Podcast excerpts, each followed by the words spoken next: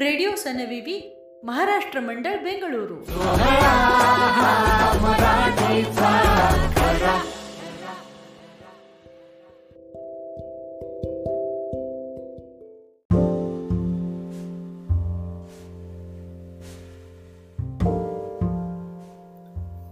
प्रतिबिंब लेखक प्रतिभा नेरकर अभिवाचन मंजिरी मसलेकर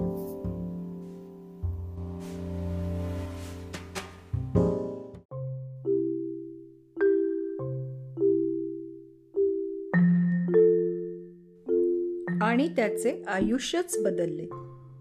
प्रतिबिंब. उद्या बिट्टूच्या शाळेत स्नेहसंमेलन आणि बक्षीस समारंभाचा कार्यक्रम आहे आणि आपल्याला विशेष निमंत्रण आहे. लक्षात आहे ना राज? हो तर. ते कसं विसरेन मी? शर्टच्या टायला गाठ बांधता बांधता राजीव म्हणाला. बाय द वे आहेत कुठे महाशय? आणि छकुली चकुलीला घेऊन सोसायटीच्या गार्डनमध्ये गेला खेळायला. अरे वा! छान! चल मी निघतो आता. राजीव गेला आणि रेवती मुलांना बोलवायला बागेत गेली. बिट्टू म्हणजे मेघ बारा वर्षाचा. आणि छकुली म्हणजे मुक्ता तीन वर्षाची. घरात वृद्ध सासू सासरे. त्यांची नीट काळजी घेता यावी आणि मुलांकडेही दुर्लक्ष होऊ नये म्हणून रेवतीने मिळत असलेला चांगला जॉब नाकारला. आणि या एकाच गोष्टीसाठी राजीव आणि आई बाबा दोघेही तिचे मनापासून आभारी होते. अर्थात राजीव स्वतः एक उच्च पदस्थ सरकारी अधिकारी होता. त्यामुळे तिला नोकरी करायची तशी गरजही नव्हती. पण इतकं शिकून आणि आवड असूनही तिने स्वेच्छेने हे पूर्ण वेळ गृहिणी पद स्वीकारलं होतं. राजीवला आज जवळच्या तालुक्याला भेट द्यायला जायचं होतं. गाडीत बसल्या बसल्या त्यांनी आजच्या कार्यक्रमांची मनातल्या मनात उजळणी करून घेतली. उद्या सकाळी कुठली महत्वाची मीटिंग आहे का संजय?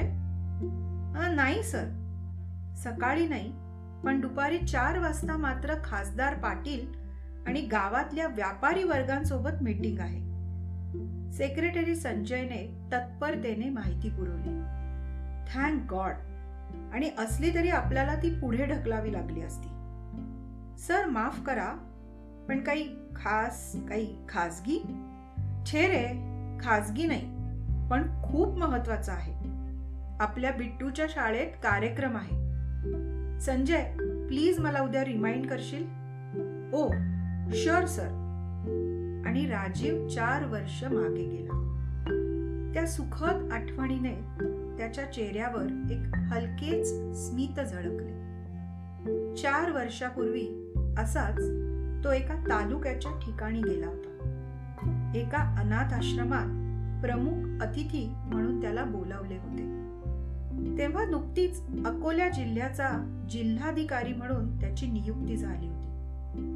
तेल्हारा येथील गुरुकुल बालक आश्रमात त्याला बक्षीस समारंभ आणि आश्रमाच्या नवीन शाखेच्या उद्घाटनासाठी विशेष निमंत्रण होते. आश्रमातील मुलांच्या अगोदर वेगवेगळ्या स्पर्धा झाल्या आणि नंतर बक्षीस समारंभाला सुरुवात झाली. आणि विजेता आहे मेघ. टाळ्यांच्या कडकडाटात साधारण आठ वर्षाचा एक गोड मुलगा बक्षीस स्वीकारण्यासाठी स्टेजवर आला. आपल्याला एका मोठ्या अधिकारी व्यक्तीच्या हातून बक्षीस मिळतंय हे त्या छोट्या जीवाला कळलं होतं.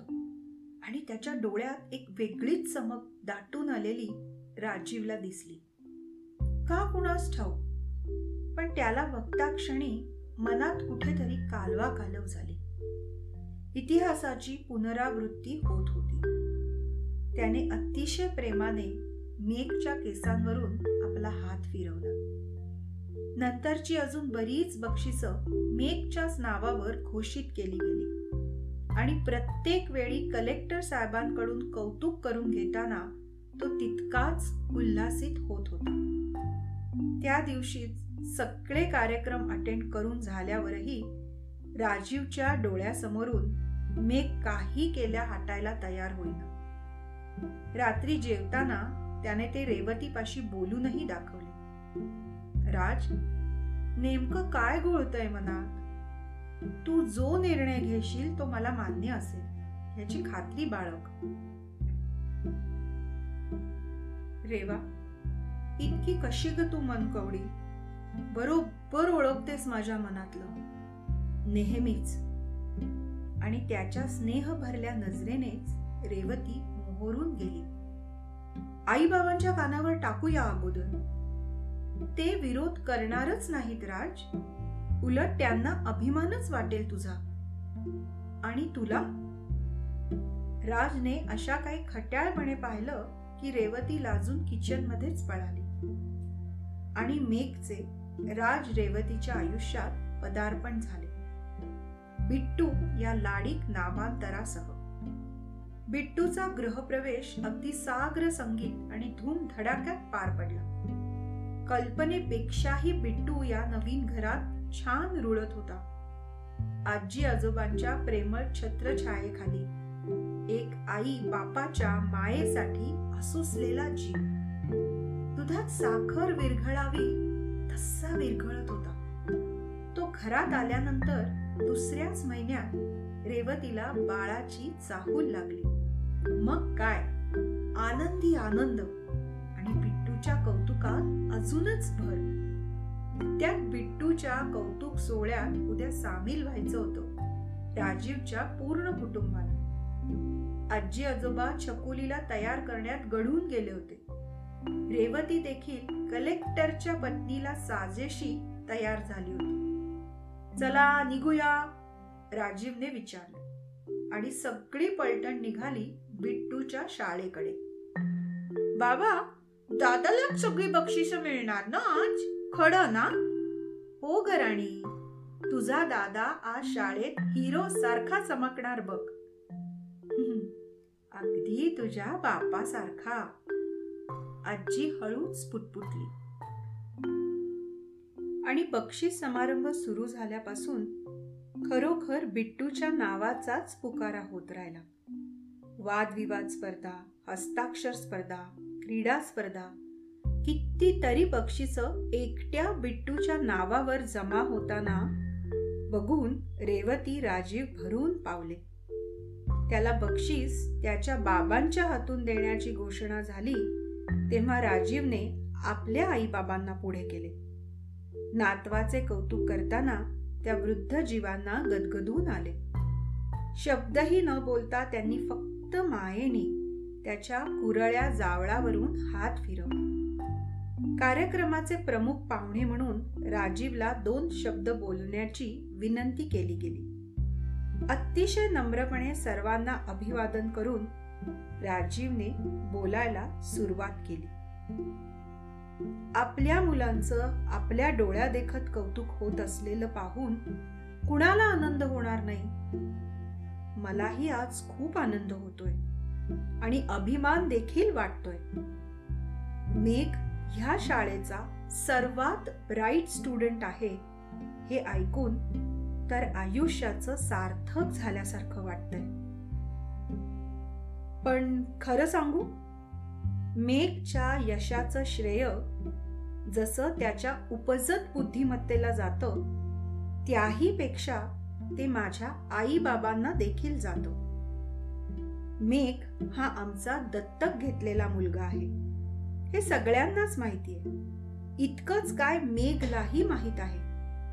आणि त्याला दत्तक घेण्याची प्रेरणा मला कुणाकडून मिळाली असेल? तर ह्या माझ्या आईबाबांकडून. हो. मी देखील मेघ सारखाच एक अनाथ मुलगा. एका माऊलीने टाकून दिलेला आणि दुसऱ्या माऊलीने उचलून घेतलेला. टाकून देणाऱ्या हातांपेक्षा उचलून घेणारे हात कधीही श्रेष्ठच नाहीत का? आज मी जो काही आहे तो केवळ माझ्या ह्या आई बाबांमुळे त्यांनी मला आपलं मानलं. आणि माझं आयुष्यच बदलून गेलं. आजची माझी ओळख त्यांच्यामुळेच आहे. आणि त्यांनी मला कधीही पोरकेपणाची आणि परकेपणाची जाणीव होऊ दिली नाही. माझी जन्मदात्री कदाचित लाचार अगतिक असू शकते. पण बालपण तर लाचार नसतं ना? आणि ते नसावंही. एक हक्काचं घर मिळणं हा प्रत्येक बालकाचा हक्कच आहे. बालपण कोमेचता कामा नये. अनाथ हा शिक्का कपाळी बसणं हा काही त्यांचा दोष नाही. त्यांना आश्रय नको असतो फक्त. तर हवी असतात हक्काची माणसं. हक्काची माया ममतेची जागा. आज जर प्रत्येक सक्षम कुटुंबाने एक अनाथ बालक दत्तक घेतलं त्याला त्याच्या हक्काचं घर देऊ केलं तर मला नाही वाटत जगात अनाथ म्हणून कुणाच्याही वाटेला उपेक्षित जगणे येईल. आज मी अजून एक घोषणा करू इच्छितो. ज्या मातांना भले नाईलाजाने का असेना आपल्या बाळाचा त्याग करावा लागला असेल आणि त्यांना कधी काळी आश्रयाची गरज भासलीच तर त्यांच्यासाठी एखादा आश्रम स्थापन करावा जिथे अनाथ बालकांना आई मिळू शकेल आणि असहाय्य असलेल्या मातांना बाळांचे प्रेम. मातृत्वाची आणि वात्सल्याची तहान एकाच ठिकाणी भागवली जाईल अशी जागा मला निर्माण करायची आहे. आणि अशा जागेचे उद्घाटन अशाच एखाद्या मातेच्या हातून व्हावे अशी माझी प्रामाणिक इच्छा राहील. आपल्या सर्वांच्या आशीर्वादाने आणि परमेश्वर कृपेने ती इच्छा देखील लवकरच पूर्ण व्हावी. टाळ्यांच्या जोरदार कडकडाटात भाषण संपले. राजीव समाधानी मुद्रेने खाली बसला. पण त्याच वेळी एक असहाय्य माता शाळेच्या आवाराबाहेर एका कोपऱ्यात बसून आसवांना वाट मोकळी करून देत होती.